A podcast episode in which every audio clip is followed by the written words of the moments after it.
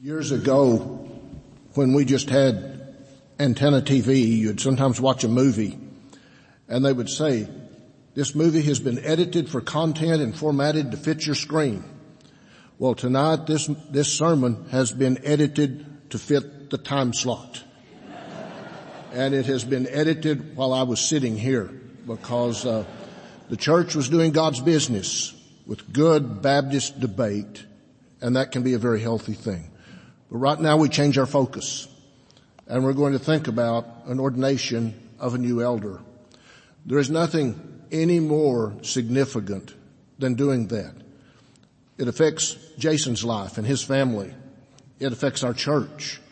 So we must get it right. I am going to edit things and ask you to work with me in that. I do want you to know that I've known the Gish family for many years. As a matter of fact, I have known the family before Isaac was born and I'm so glad that I know them now because he's been a delight on our mission trips to Moldova and an impressive young man. Ian was actually just a baby when they came to our church in Waco where I pastored and they were with us for a, a, a period of time and then God moved them on to other things and we followed their ministry. And I just can say to you that I have absolutely no reservations in being here to bring this message and in the recommendation for Jason to serve our church as an elder. It solves a number of things for our church. First of all, we're getting a, a younger man than the rest of us. I figured it up, Brother Andy. Early next year, at least six of the active elders will be 70 years old or older. Now that's elderly. That is elder-like.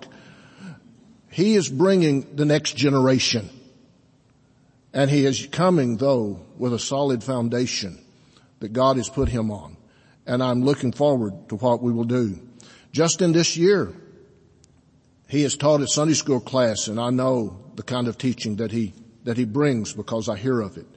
This year he led one of the mission teams to Moldova and was so excited about that he remained behind when our mission team arrived and taught for a second week. He brought the evening messages and he brought them in such a way that he tied everything together and he helped those young people hear the message of God.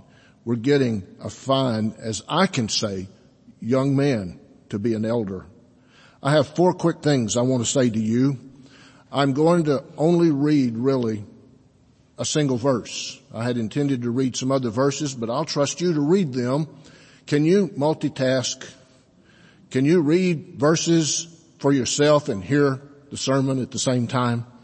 Well, I'm going to ask you to do that. In Titus chapter 1 verses 5 through 9 is one of the places where it lists the qualifications that come of a man of leadership, such as an elder or a pastor in this position. And Paul is explaining these things to Titus. So what I want to describe to you is what I think this passage is saying and let you do the reading of it. I think God wants men of good standing in the church and the community, those with a clean record of conduct and of solid character. I think he wants men with a commitment to God's pattern and God's standards for his family. And let me tell you, you can see that in the Gish family if you just take time to look. God wants men who do not waste their lives through bad choices. God wants men who manage their affairs with an understanding that everything in this world belongs to God and not to use them for personal gain. God's want men, God wants men who are not self-indulgent, indulgent, seeking their own way, but recognizing the value of others. God wants men who control their tempers and choose to respond to pressures in a godly manner rather than to react in a quick manner without thinking. God wants men who are sober in mind and body. Elders never know, just like a pastor, when they will receive an important call to serve or to advise in a moment's notice. To be temporarily out of service due to the use of external substances is unacceptable. We have to be on call for the people entrusted with our care as elders at all times. God wants men who are totally honest in their business dealings.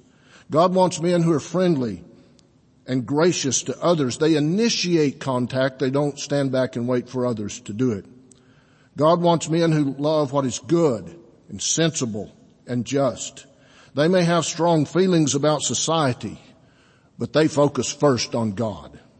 He wants men who do not need someone else to guide their behavior and their attitudes and jumpstart them. They are self-starters. He wants men who will handle the Word of God so carefully that their interpretations are accurate and they're true to the proper content in context. And they understand the timeless nature of the Bible. Now I hope you heard that last phrase. The timeless nature of the Bible. It is for all generations. The creator of the Word of God is for all generations forever. He wants men who have allowed His Word to be placed deeply in their hearts so that when a situation arises, God's Spirit can remind them of what to say and to do. It is their way of life. Now you've lived in this church with elders for five years. I've been one of them for four of those five. I rotated off for a year. And I think I can honestly say to you, we may be serving as elders. We may fit most of this description, but we're still just people. And we have to struggle for wisdom. And we have to pray over matters. And that's why prayers is such an important part of our elders meetings. That's why the unity when we vote on something is essential when elders are meeting. We don't always know the right answer, but somehow in the discussion, we feel that we come around to the right thing to do at the right time when it's most needed. A second thing more quickly is the verse I want to read to you. If you have your Bibles, look at Acts 20 verse 28. Not only do we have those qualifications, but it would be a real mistake tonight to have this, this time without understanding the purpose of elders. Why do you plant a new church? Do you plant a new church because it's the end thing to do? Do you plant a new church because you've got all the money or you've got all the resources? No, you plant a church so that people can hear the word of God and more people can be reached for Jesus Christ. Why do you have elders? They have a purpose. Acts 20, 28. He's writing to these such men. Be on guard for yourselves and for all the flock, among which the Holy Spirit has made you overseers to shepherd the church of God, which he purchased with his own blood. If Jesus did that for us, then we must watch over it with the same love and sense of sacrifice that Jesus brought to it. We have to do that in two ways. We have to guard our own souls, our spiritual lives and everything we do. We must be men of the word. We must make application of that word and we must love Jesus Christ and out of that love we must love our church the way Jesus loves it. And not only do we do that and we guard our spiritual walk with Him, and that leads us to the second thing is we watch in a sense over you as under shepherds. And that's what a shepherd does. People tease me because I'm the one man in the room that has goats. I don't have sheep, but I have goats. And goats need help. Goats get sick easily. Goats don't know which way to go. Goats don't know what to do for themselves. If they get out of the pen, they can't get back in. They just have problems. And so a shepherd watches over them. And I learned a lesson years ago that when we moved some goats to a different place, they had not been there before and they were crying out. They were crying, bleating, we would call it. And they were uncomfortable and they were miserable. And I'm the one that does so much feeding of them and care of them. So I made the decision, I'm just going to go where they are. And I went over into the shed or the, the pen where the goats were. And I just sat down. And in just a moment, every one of them gathered around me and became quiet and laid down. And since then, I've been known as the old goat. I did that because I saw them hurting and afraid. And in that case, I took them back to where they were more comfortable. That's the idea of being an elder as you look around and when you see people hurting and you see what society is, you're just a shepherd. You sometimes watch the gate to keep the enemy out. And sometimes you feed and sometimes you nurse and sometimes you help them when they're sick. Elders do that because they love you. And also the elders in this church love our pastor. He is our leader and we don't want to see him carrying the burdens alone. You don't need one shepherd standing in the gate and he's the only one. There's no one else to guard the rest of the perimeter. So elders work together to do that. Christ's task was not easy, but he completed it. Sometimes the task of being an elder is thankless here, but there's plenty of joy and thanks that we see from God. So we have a purpose, and that's to help our church be stronger. A third thing is that an elder needs to use his spiritual gifts properly. One of those lists of those is in, in the book of Romans chapter 12 verses 6 to 8. I'm not going to go over the list of gifts, but that's what you do in an elders meeting. I'll give you one illustration. Five years ago when we first started out, we realized we needed somebody to be the secretary. We needed somebody to keep the minutes and make sure we did everything correctly and it was recorded and everything was there. God put Mike Miller in as an elder. And I am so thankful. There were nights on my 25 minute drive home from elders meeting and I would go home and sit down and there would be this ding on my computer and the minutes were already prepared and sent out. He used his gift. We wore him down.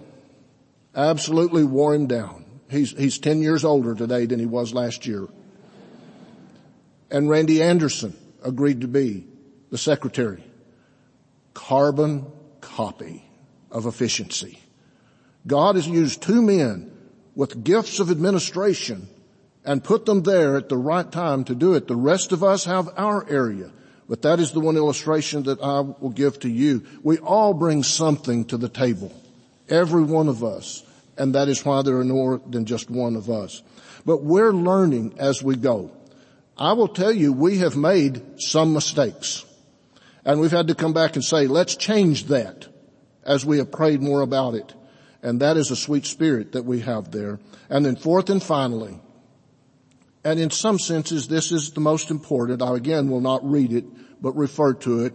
In Romans 12 verses 9 to 18, it calls for unity and love. In verse 10 it says, be devoted to one another in brotherly love and give preference to one another. I've never in my life been in a more humble group of men than with the elders. Everybody gives preference to one another. Everybody is respectful and uplifting and we pray for one another and we encourage one another. That is so important. And because that's, if we don't do it, how can we demonstrate that in the church and encourage the church members to be the same with one another, to be devoted? And in verse 16 it says we have to be in the same mind one to another. That's the one that comes from Christ. We have a rule. When we vote, when we vote on major issues, we must be unanimous. We must all have come to the same conclusion before we send it on. And so I think that has been an important thing for us. There are no divisions in our elder body. And then in verse 18 he says, if, if possible, as far as it depends on you, be at peace with all men. Now let me tell you, in this world, in the media we have today, and what we're exposed to when we listen to talk radio or read the news, there is not a lot of brotherly kindness or any other kind of kindness that is there. Everybody seems to be seeking their own agenda and what they want. There's not much peace in the world. But I tell you, with Jesus Christ, there can be peace in an elders meeting and there can be peace in God's church. Elders must be men of honesty. They must be devoted to one another. They must be committed to service. They must be men of hope and prayer. They must recognize the needs of a congregation. They must be men of empathy and understand that others have struggles that we don't. They must be men with forgiving spirits. As I've already said, they must be humble. They must be like Christ and seek to do what is right and seek to live in peace. In other words, we have to live the lives that God has chosen us to live. Can our elders do it perfectly? No.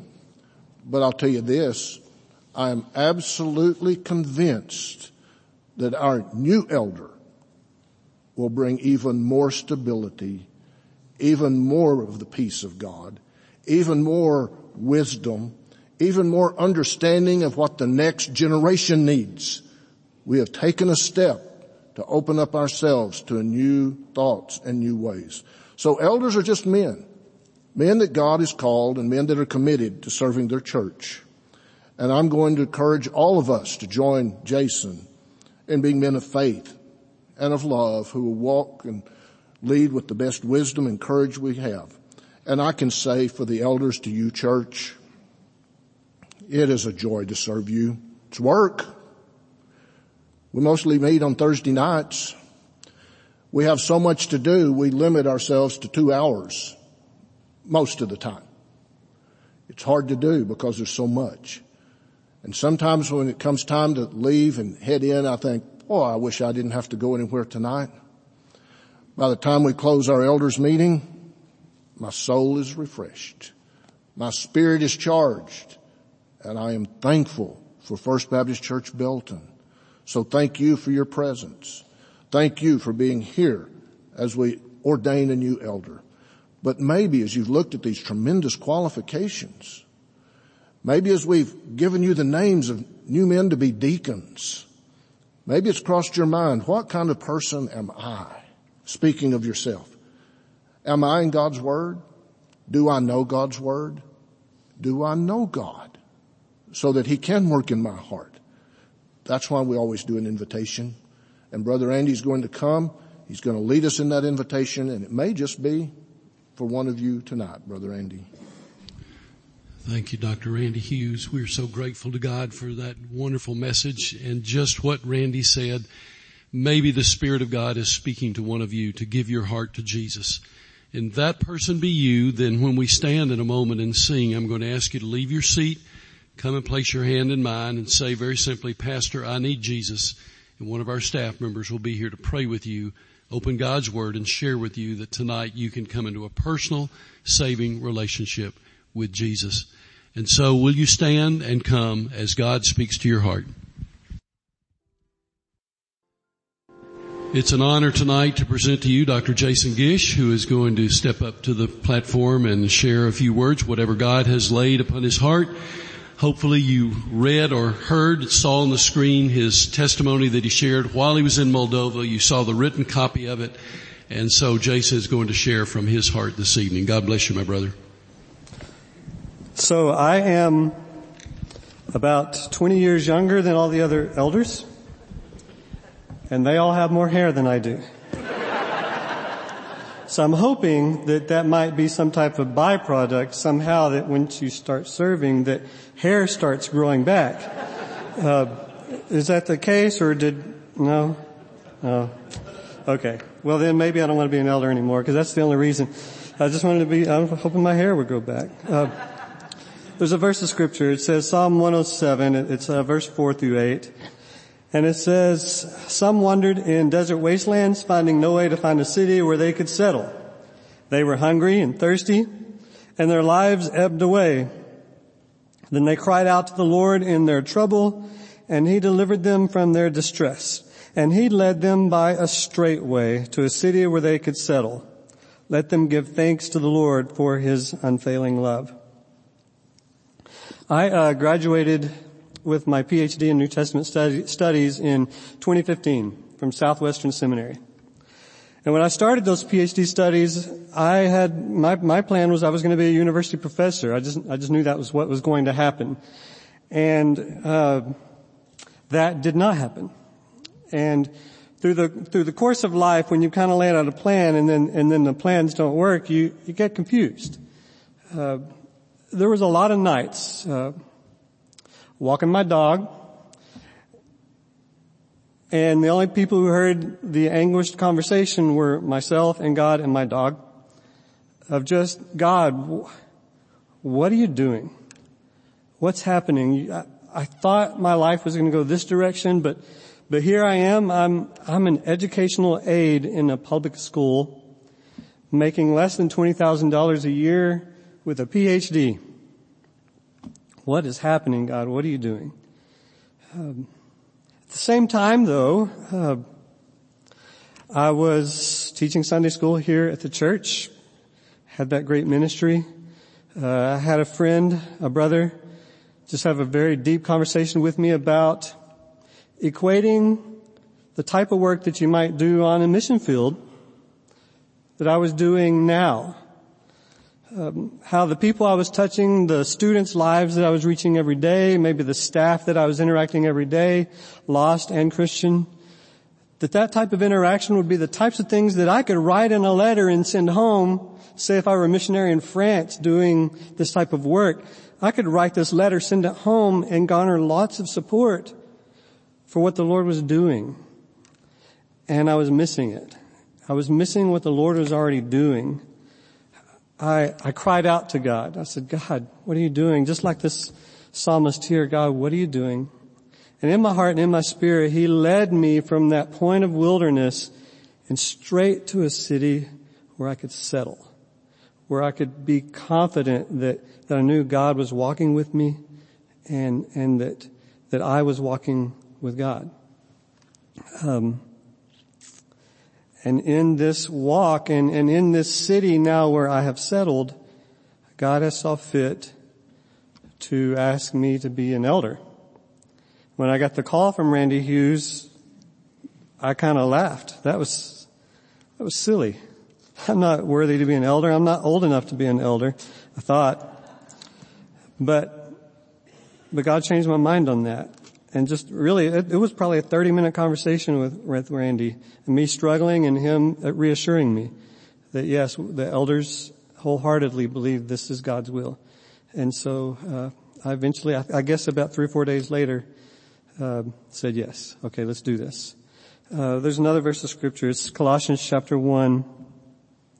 He is the image of the invisible God, the firstborn over all creation. For by him all things were created, things in heaven and on earth, visible and invisible. Whether thrones or powers or rulers or authorities, all things were created by him and for him. He is before all things, and in him all things hold together. And he is the head of the body, the church. He is the beginning of the firstborn from among the dead, so that in everything he might have the supremacy. For God was pleased to have all his fullness dwell in him, and through him to reconcile to himself all all things, whether things on earth or things in heaven, by making peace through his blood shed on the cross. As an elder, I just want to pledge to you my, my, my hope. I, yes, we have a building. Yes, we have a church plant. Yes, we have all these things that God is asking us to do, but my hope and desire is to continually point you to Jesus not to worry about buildings, not to worry about future, not to worry what's going to happen, but we have a Lord and Christ that we focus on and He takes care of it because He is the head of the church. So my hope is just to continually point you to Christ. And I think the elders feel the same way. Our hope and desire is to continually point the church to Christ our Lord. And so, um, thank you church. Uh, I appreciate you so much. Um, I'm honored uh, to be called one of your elders. I will serve you wholeheartedly and um, let's keep our eyes on Jesus.